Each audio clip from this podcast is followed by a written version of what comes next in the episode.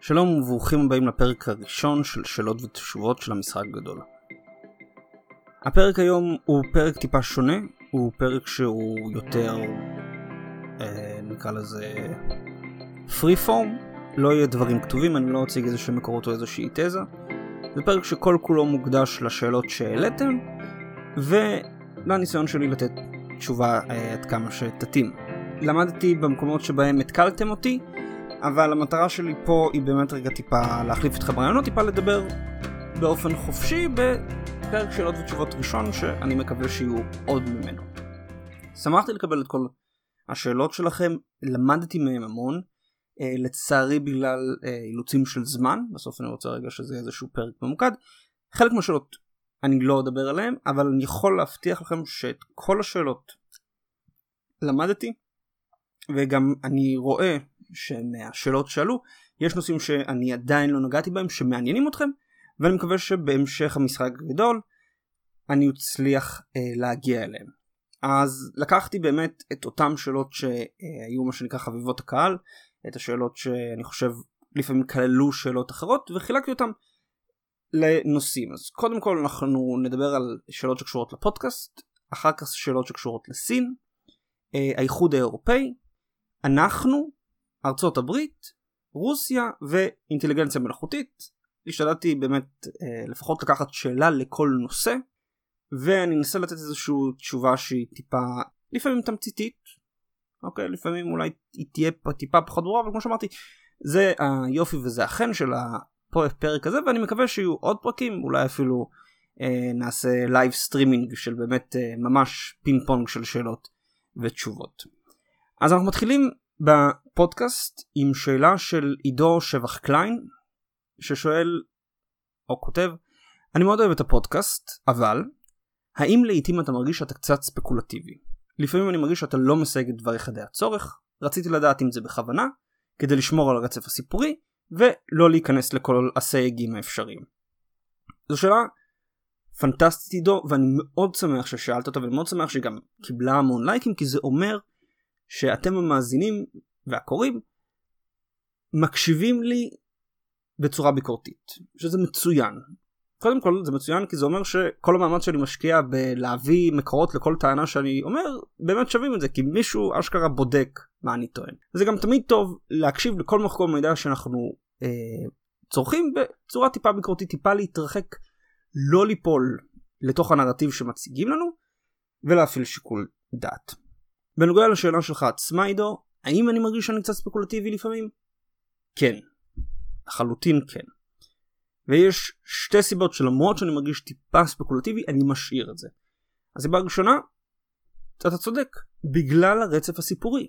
אם אני אנסה רגע בכל אה, פעם שאני מדבר על סוגיה, להכניס את כל האילו ואולם ואף על פי כן הוא יש לבחון הוא כדאי שזה וכו' אני לא אצא מזה. אתם גם תאבדו עניין כן? אף אחד לא רוצה לשמוע על מישהו מקריא מאמר אקדמי. אז אני שומר על הרצף הסיפורי. דבר שני אני מנסה גם חוץ מלנתח ביחד איתכם סוגיה כן? שאנחנו לוקחים סוגיה גדולה ומפרקים אותה לרכיבים שלה אני גם רוצה לבנות משהו אחרי זה. כלומר אני מאמין באמת מאמין שאם אתה מבין את המנגנונים הבסיסיים של הזירה הבינלאומית ואם אתה יודע איפה עומדים האינטרסים של כל אחד מהצדדים אתה יכול לתת איזשהו חיזוי אתה יכול לבצע ספקולציה. אני מרגיש אני גם אה, שואף תמיד לתת ספקולציות שהן מבוססות על הנתונים הן לא קפיצות ארוכ, ארוכות מדי אלא הן איזה שהם המשך לוגי ברור של הטיעון שכבר הצגתי. כמובן יכול להיות שלפעמים אני טיפה יותר מדי ספקולטיבי יכול להיות שאולי אני נותן איזשהו חיזוי שאתה לא מס... אתה או אתם מאזינים לא מסכימים ואני באמת מזמין אתכם במקום שבו אתם מרגישים שאני טיפה יותר מדי ספקולטיבי דברו. שימו תרשמו תגובה.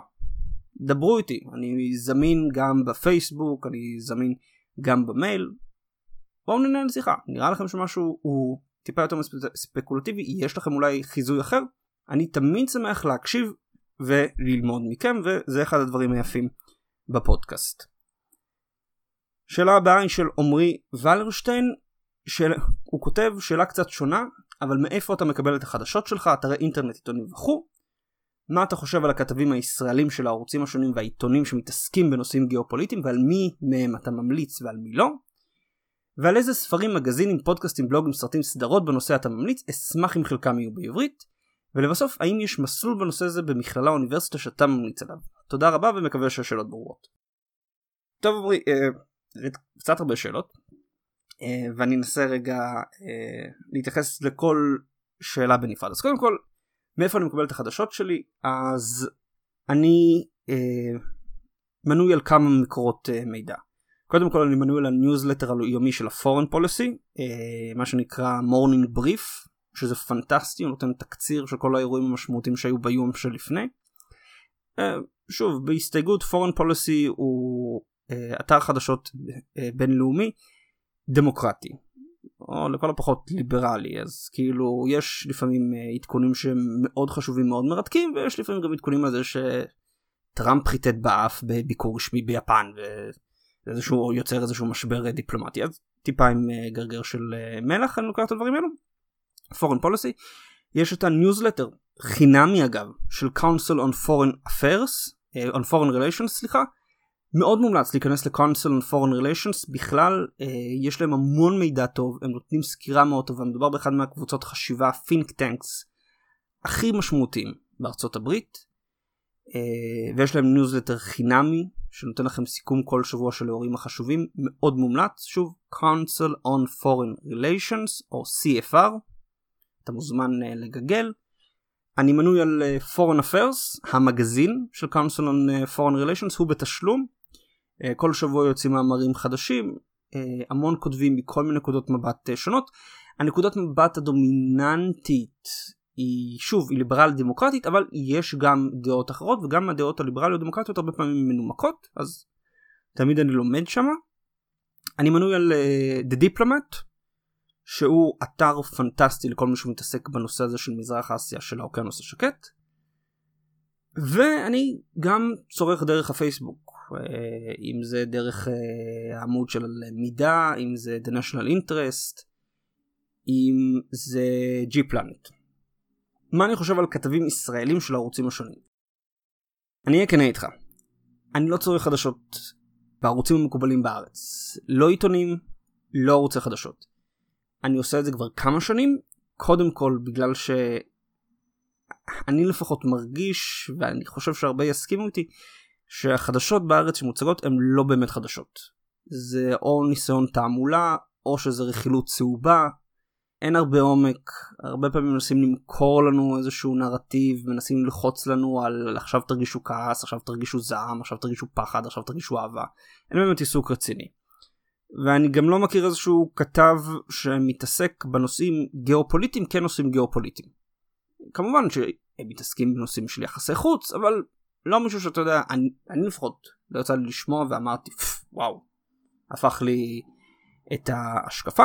אני כן יכול להגיד שמבחינת אישים שאני עוקב אחריהם, אז דוקטור מרדכי קידר הוא אדם שאני מחזיק ממנו מאוד במזרחנות, מאוד uh, לומד ממנו, אגב, במזרחנות הזכיר לי, מידל איסט פורום, גם אתר פנטסטי, uh, גם חינמי, המון מידע, המון מאמרים על uh, איסלאמיזם וג'יהאד, ומדינות ערב ונושאים אקטואליים יש להם מאמרים פנטסטיים על סוריה גם מאוד מאוד מומלץ לעשות uh, פשוט להירשם לניוזלטר תענוג uh, לקרוא אותם כל פעם. איזה ספרים מגזינים פודקאסטים בלוגים סרטים סדרות בנושא אתה ממליץ. אמרתי חלק במקורות שלי uh, עוד ששווה uh, ספר זה Revenge of uh, Geography של רוברט D קפלן שמציג את הנקודה של uh, גיאופוליטיקה אה, מגזינים אמרתי, פודקאסטים יש את uh, The Foreign Desk של uh, The New Yorker, מאוד טוב, מאוד נהנה ממנו. יש גם את uh, Foreign Edition של Wall Street Journal, uh, רפובליקני, גם מאוד מעניין, מאוד מומלץ. Uh, סרטים או סדרות של גיאופוליטי, קשה לי לחשוב על משהו, גיאופוליטיקה זה משהו שהוא מאוד uh, גדול. אה, ואתה יכול למצוא את זה בכל מיני סרטים וסדרות שאתה רוצה ספציפית אם אתה מתעניין בנושא של אה, הקרטלים אז אני מאוד ממליץ גם על הסרט הראשון וגם על הסרט השני של סיקריו. בנוגע למסלול או במכללה או באוניברסיטה שאני ממליץ עליו קשה לי להגיד מפני שההשכלה הפורמלית שלי היא של מהנדס חומרים. אני עשיתי תואר ראשון בהנדסת חומרים בטכניון, עשיתי תואר ראשון נוסף בכימיה בטכניון, היום אני עושה תואר שני בהנדסת חומרים באוניברסיטת תל אביב. כל המידע שאני מציג לכם הוא מידע שאני לימדתי את עצמי. כלומר, אה, אני חושב שבעידן של מידע זה לא מה אתה יודע, זה מה אתה עושה עם המידע הזה. אז אני מאוד משתדל לשמור על עצמי אה, בידע. אני מאמין, ממה ששמעתי לפחות, שגם אה, יחסים בינלאומיים באוניברסיטת תל אביב וגם באוניברסיטה העברית הם מאוד טובים, אבל הייתי באמת ממליץ לך לדבר רגע עם מישהו שהתעסק בזה, או מישהו שלמד והוא באמת יכול לתת לך רגע קצת יותר מידע.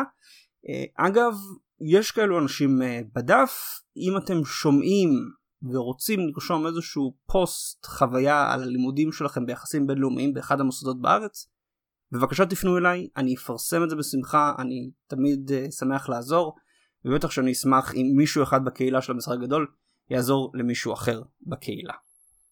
אוקיי, אז זה לפודקאסט. סין. שגד מגדל שואל אשמח לתאר את מהלכי סין לבניית דרך המשי החדשה, מה המטרות והיעדים של התוכנית ואיפה היא עומדת עכשיו. אוקיי, אז שקד דרך המשי החדשה זה אחד השמות של התוכנית, אה, שם אחר שהוא יותר פופולרי אתה תמצא אותו גם בחיפושים, יותר בחיפושים בגוגל זה one belt one road. המטרה של ה-one belt one road הוא בעצם לבוא ולקחת את כל הגוש של אירו-אסיה ואפריקה ולאחד אותו במסלול יבשתי אחד ובמסלול ימי אחד. כלומר לקחת רש, רשת של אה, פסי רכבת, של כבישים, של אה, צינורות, של נמלים ובעצם לחבר את כל העולם מסין עד אירופה וחזרה. למה הם עושים את זה? למה הסינים מעוניינים לעשות את זה? קודם כל, כי ביום שבו הם ייצרו אירו-אסיה שמתקיימת באופן עצמאי, ארה"ב תהיה בבעיה, כן? ההתנעה הזאת היא שתחבר את uh, מרכז אסיה, את uh, הלב של אירו-אסיה לחוג הנזר, לחופים של אירו-אסיה, היא תהיה צעד משמעותי שייתן יתרון משמעותי אגב למעצמות יבשתיות, בעיקר לסין. סין היום מאוד תלויה בשכר בים, אם היא תוכל להעביר את השכר הזה ליבשה, היא תפגע בעליונות של ארצות הברית. איפה התוכנית עומדת?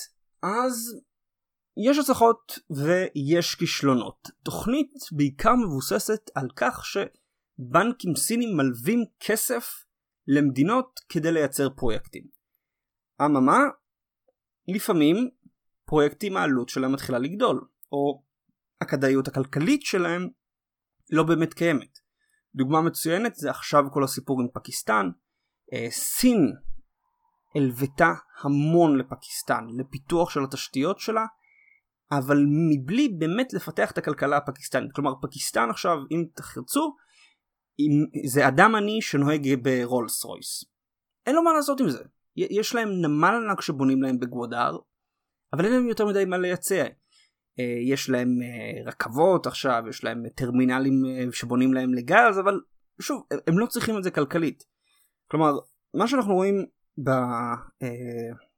one belt one word בדרך המשך החדשה, כלומר יש לנו מצד אחד הצלחות של בנייה, ומצד שני עולה השאלה הזאת היא, האם נכון לבנות כשאין דרישה? כלומר סין רגע באה במקומות מסוימים, היא בונה, היא מקימה רשתות רכבות, נמלים, ולא ברור באמת מה הצורך. עכשיו לסין כמובן היא משחקת לטווח הארוך, משחקת לטווח של עשורים, אז לה פחות אכפת מזה שנמל בש... בעשור שניים הקרובים לא יחזיר את החוב. אבל בשביל מדינה ריבונית זה מאוד מטריד, כן, ממשלה עכשיו צריכה להתמודד עם חוב של נגיד 5 מיליארד דולר שהיא לא יודעת מאיפה היא תחזיר אותה, הריבית עולה, והסינים בינתיים ממתינים בצד. אז יש, יש הצלחה מעורבת אה, בדרך המשך החדשה ואני מאוד מקווה שב-2019 נוכל באמת לטפל רגע במשמעויות של דרך המשי, איפה זה עומד ואיך זה משפיע על יחסים של סין והעולם.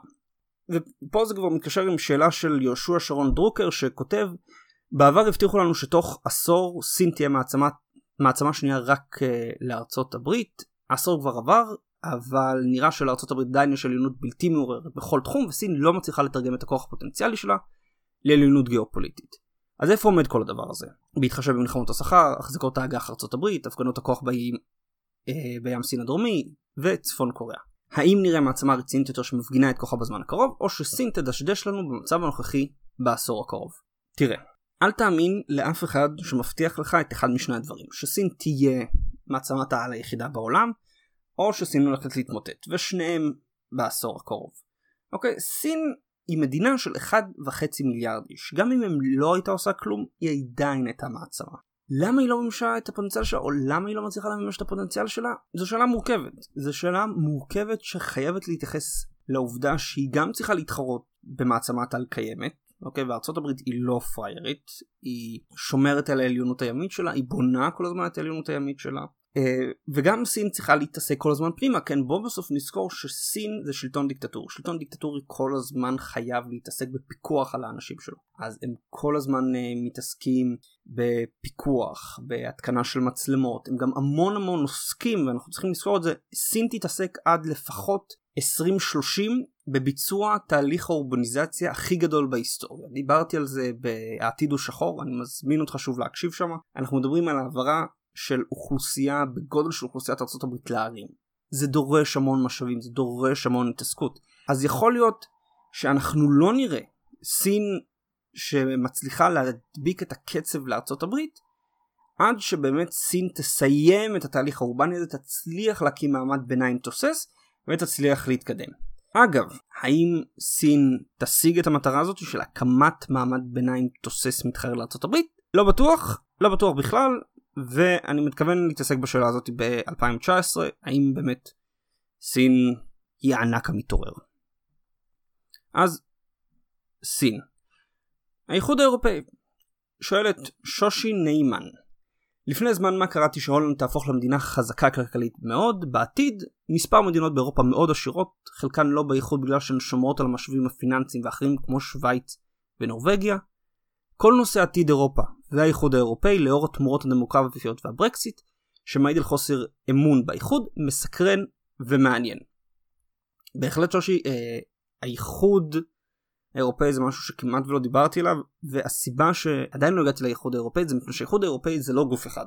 יש לנו את uh, גרמניה, יש לנו את צרפת, יש לנו את איטליה, יש לנו את בריטניה ולכל אחת מהם יש סוגיות אחרות. גרמניה היא מדינה עם אוכלוסייה מזדקנת, עם כלכלה שהיא כלכלה יצרנית, ולכן היא כל הזמן מחפשת להביא עוד מהגרי עבודה. גרמניה רוצה שהאיחוד האירופאי יתרחב כדי שהיא תוכל לשאוב מהגרי עבודה אליה. צרפת לעומת זאת נמצאת עכשיו באיזושהי התנוונות. היא מבינה שהיא לא יכולה להמשיך ולקיים את מערכת הרווחה הסוציאלית המאוד נדיבה שלה, ולכן עכשיו היא נאבקת גם במפגינים מבית וגם בניסיונות להרחיב את האיחוד. היא לא רוצה מהגרי עבודה זולים ממזרח אירופה, אין לה מה לעשות איתם, כן? היא לא כוח יצרני כמו גרמניה. בנוגע לברקסיט והיציאה של בריטניה, קשה להגיד שזה הצבעת אי אמון, כי בריטניה תמיד הייתה כזה, אנחנו אירופאים, אבל אנחנו לא אירופאים, אנחנו חלק מהאיחוד, אבל אנחנו שומרים על המטבע שלנו, כן שילוב, לא שילוב. כאילו, ה-UK נכנסו, לא יותר מדי היו מרוצים, עכשיו הם יצאו, עכשיו גם אחרי שהם מנסים לצאת,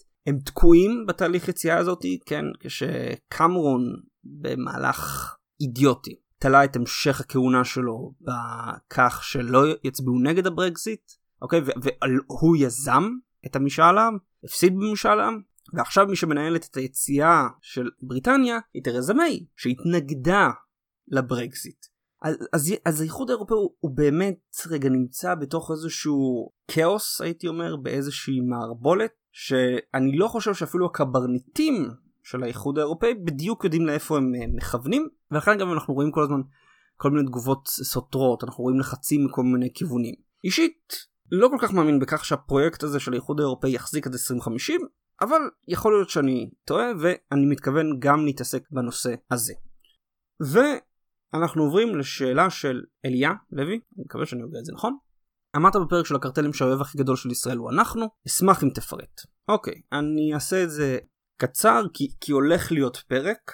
מי שמכיר אותי באופן אישי יודע שאני בן אדם עם עמדות פוליטיות מאוד נחרצות. אני מאוד ברור איפה אני נמצא מבחינת הספקטרום הפוליטי. אבל מאוד חשוב לי שהמשחק הגדול לא יהיה פוליטי. כן? הוא, המשחק הגדול אני מאוד מוודא שהוא יהיה א-פוליטי, לא נוגע בסוגיות שהן מסומנות אפילו מריחות כפוליטי כי אני יודע שבסוף פוליטיקה בארץ היא מאוד מלוכלכת ברגע שסימנת את עצמך כאחד כשייך לאחד המחנות המחנה האחר חוסם אותך אבל אני חושב שמה שאני הולך להגיד הוא א-פוליטי מפני שהוא אה, מה שנקרא תוקף את כל המחנות באופן שווה. אנחנו ה... אה, לא, אנחנו לא האויב הכי גדול שלנו, מה, זה, זה לא מה שאמרתי בפרק אה, האחרון של הקרטלים, אמרתי אנחנו החסם הכי גדול שלנו.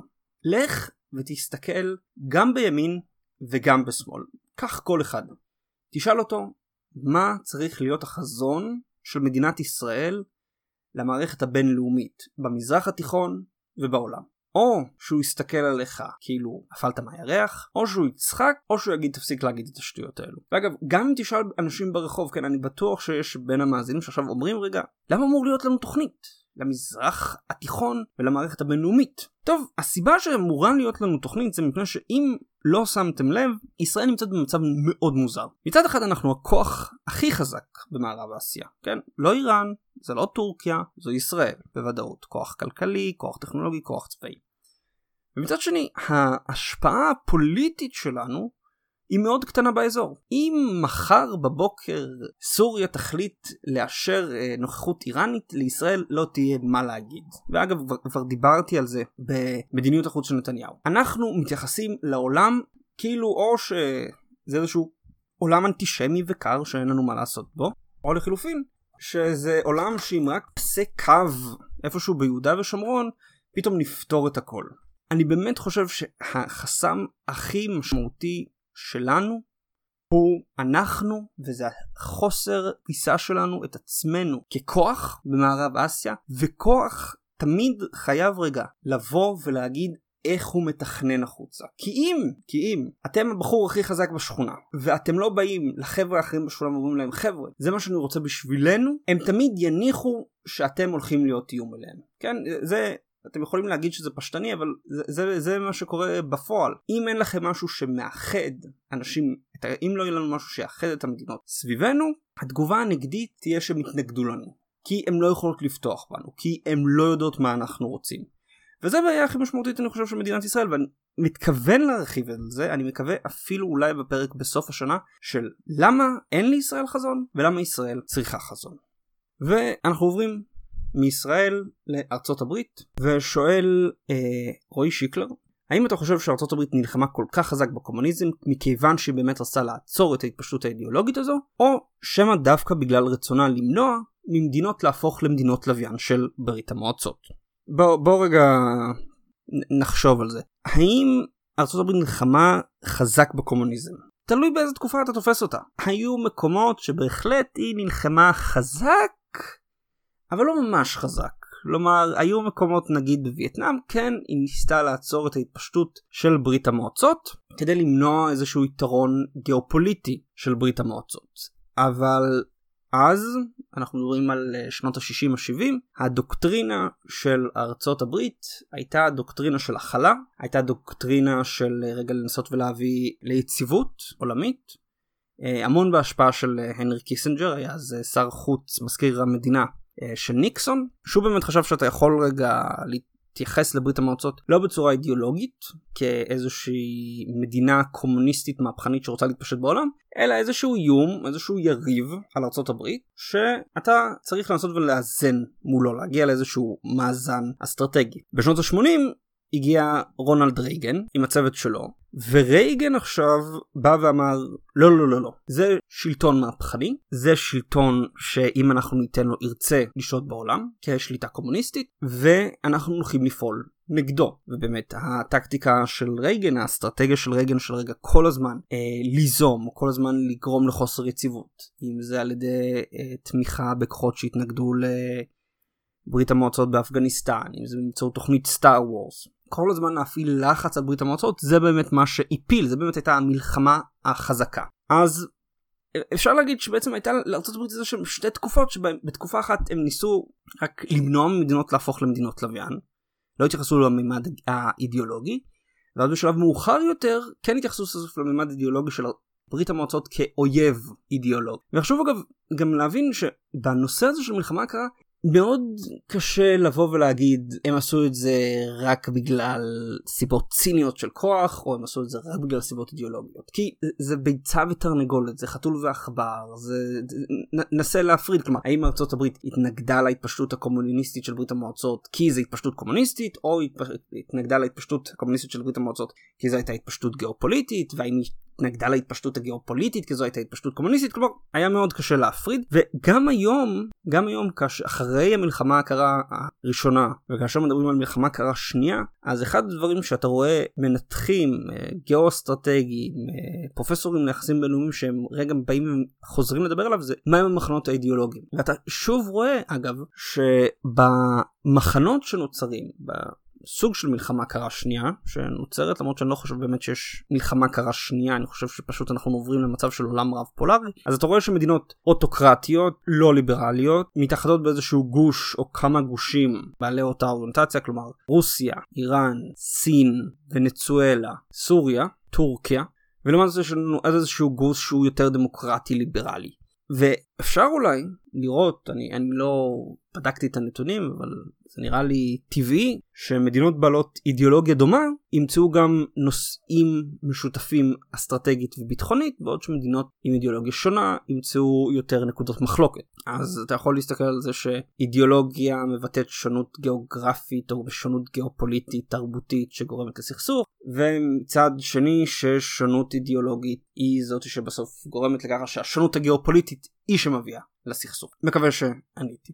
ג'ורג' ורון מהבלוג שואל מה האינטרסים של ארה"ב בעידן טראמפ לגבי מעורבות או לחימה בוונצואלה?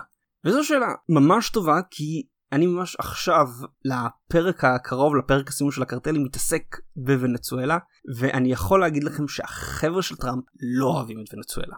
למה הם לא אוהבים את ונצואלה? כמה סיבות. קודם כל מדינה אה, סוציאליסטית, מדינה בפשיטת רגל, מדינה ש... תמכה ותומכת בארגוני טרור, מדינה שתמכה ותומכת באידיאולוגיה אנטי אמריקאית. אני לא חושב שהאינטרסים של ארצות הברית בעידן טראמפ הם של מעורבות ולחימה בוונצואלה, כי ברור לכולם שלהכניס כוחות צבאיים לוונצואלה לא ייגמר טוב. אוקיי, זו מדינה עם ג'ונגלים, זו מדינה שיש בה איזשהו כוחות נאמנים לשלטון שיעשו מלחמת גרילה. מאוד אלימה ולכן אני חושב שמה שארצות הברית אה, שמה שטראמפ ינסה לעשות זה להשיג איזושהי קואליציה מקומית אזורית שהיא תנסה לבוא וללחוץ על מדורו או לרדת מהשלטון או לבצע איזושהי פעילות צבאית בשיתוף של כוחות אנטי ממשלתיים בתוך ונצואלה עצמה. לא רואה מצב שבו ארצות הברית נכנסת להרפתקה בתוך החצר האחורית שלה של פלישה לוונצואלה ועכשיו להיתקע שם חמש או עשר שנים בעודם מנסים לתקן את המדינה שדי הוחרבה על ידי הניסיונות הסוציאליסטיים של צ'אבס. רוסיה ג'ספר גם מהבלוג שואל הלאה ניצן ב-2016 רוסיה סיפחה אליה את חצי האי קרים והעולם רתח. היה קונצנזוס רחב שזה רק עניין של חודשים ספורים עד שרוסיה תספח אליה את חצי המזרחי של אוקראינה או אף את כולה נכון לעת זו לא היו התפתחויות, רציתי לשאול מה לדעתך תהיינה ההחלטות הבאות של רוסיה בממצאי ההתרחבות שלה, אם בכלל, האם היא צפויה באמת לספח את אוקראינה, את אחת המדינות הבלטיות, או בכלל את פינלנד. מה שאני מעריך שפוטין עובד הוא אופורטוניסט. הוא אופורטוניסט מצד אחד, ומצד שני האופורטוניזם שלו מוגבל על ידי איזשהו היגיון הכרחי גיאופוליטי. חצי האי קרים הוא הכרחי לביטחון ו... לשליטה של רוסיה בגופי מים חמים. דיברתי על זה בפרקים קודמים, אני לא אחזור, אתם מוזמנים להסתכל. המדינות הבלטיות הם גם יכול להיות מאוד נחמד שוב לשלוט בהן, אבל זה לא כמו חצי האי קרים. במקרה של חצי האי קרים, מה שרוסיה הייתה עומדת לראות זה שבסיס ימי גדול שלה היה נלקח ממנה ועובר לשלטון לא ידידותי בקייב. עם המדינות הבלטיות אין להם, אין לרוסיה את זה. כלומר, אין איזשהו הכרח עכשיו לבוא ולפעול ולנסות ולספח אה, מדינות אחרות. אגב, גם שים לב מבחינה אתנית, המדינות הבלטיות יש מיעוט רוסי משמעותי, אם לא טועה, רק במזרח אסטוניה, אין מיעוט אתני משמעותי בפינלנד, כל אוקראינה, רובה של אוקראינה, האוכלוסייה מתנגדת לרוסיה. כלומר אין להם, אין לרוסיה סיבה, אין לפוטין סיבה להיכנס לכאב ראש הזה של סיפוח של מדינה, כן? בוא, בוא, בוא נחשוב. סיפוח של מדינה כולל עכשיו לנהל אוכלוסייה עוינת, לדאוג לה, תש... להקים תשתיות, כלומר זה כאב ראש. עדיף לרוסיה, וזה מה שאני חושב שהיא הולכת לשחק בשנים הבאות, זה לשמור על מאזן אימה. כלומר, לוודא שנאט"ו לא חודרת לתוך המרחב האסטרטגי שלה, ולוודא שבזמן שהמדינות, שהמדינות הבלטיות, שפינלנד, ששוודיה, שאוקראינה, מפחדות מרוסיה, כלומר אוגרות צבא, ומצד שני גם מבינות שיש איזשהו סף עליון שאחריהם הם יחטפו, כמו מה שאוקראינה חטפה עם חצי קרים. אז אני לא רואה את רוסיה מנסה לספח מדינות חדשות. אני כן רואה אותה ממשיכה להפעיל איומים, אה, ממשיכה להפעיל מלחמה היברידית בשביל לוודא שהאינטרסים האסטרטגיים שלה נשמרים באירופה. שאלה אחרונה, בנושא של אינטליגנציה מלאכותית או אוטומטיזציה של מאיר נעמת, כבר עכשיו ובעתיד יותר ויותר מכונות יחליפו את בני אדם ויהיה בעולם כנראה מיליארדים של מובטלים. כנראה יהיו מהפכות עממיות, יהיה מעניין אם תרחיב בנושא. תראה, מאיר, אני אהיה כן איתך, כמו שאמרתי, אני מהנדס חומרים. אני לא מבין באינטליגנציה מלאכותית. גם לא כל כך מבין באוטומטיזציה. מה שאני כן יודע, זה שתמיד כשמישהו בא ואומר לך, אה, תשמע, זה יעשה מהפכה בעולם, כן, אנשים לא יעבדו, אה, כלכלות יתמוטטו, כלכלות יקומו, קח את זה רגע בעירבון מוגבל. קודם כל, אני די חושב שעברנו את השלב של אוטומטיזציה משמעותית של כוח אדם לפחות במה שנקרא בעבודת כפיים כן מי שהיה יוכל להחליף ברובוט הוחלף ומי שלא לא. האם מתכנתים עכשיו יפוטרו בהמוניהם בשביל אינטליגנציה מלאכותית? לא יודע כי מישהו גם יצטרך לתכנת אותה את האינטליגנציה מישהו יצטרך לבדוק את הבאגים של האינטליגנציה.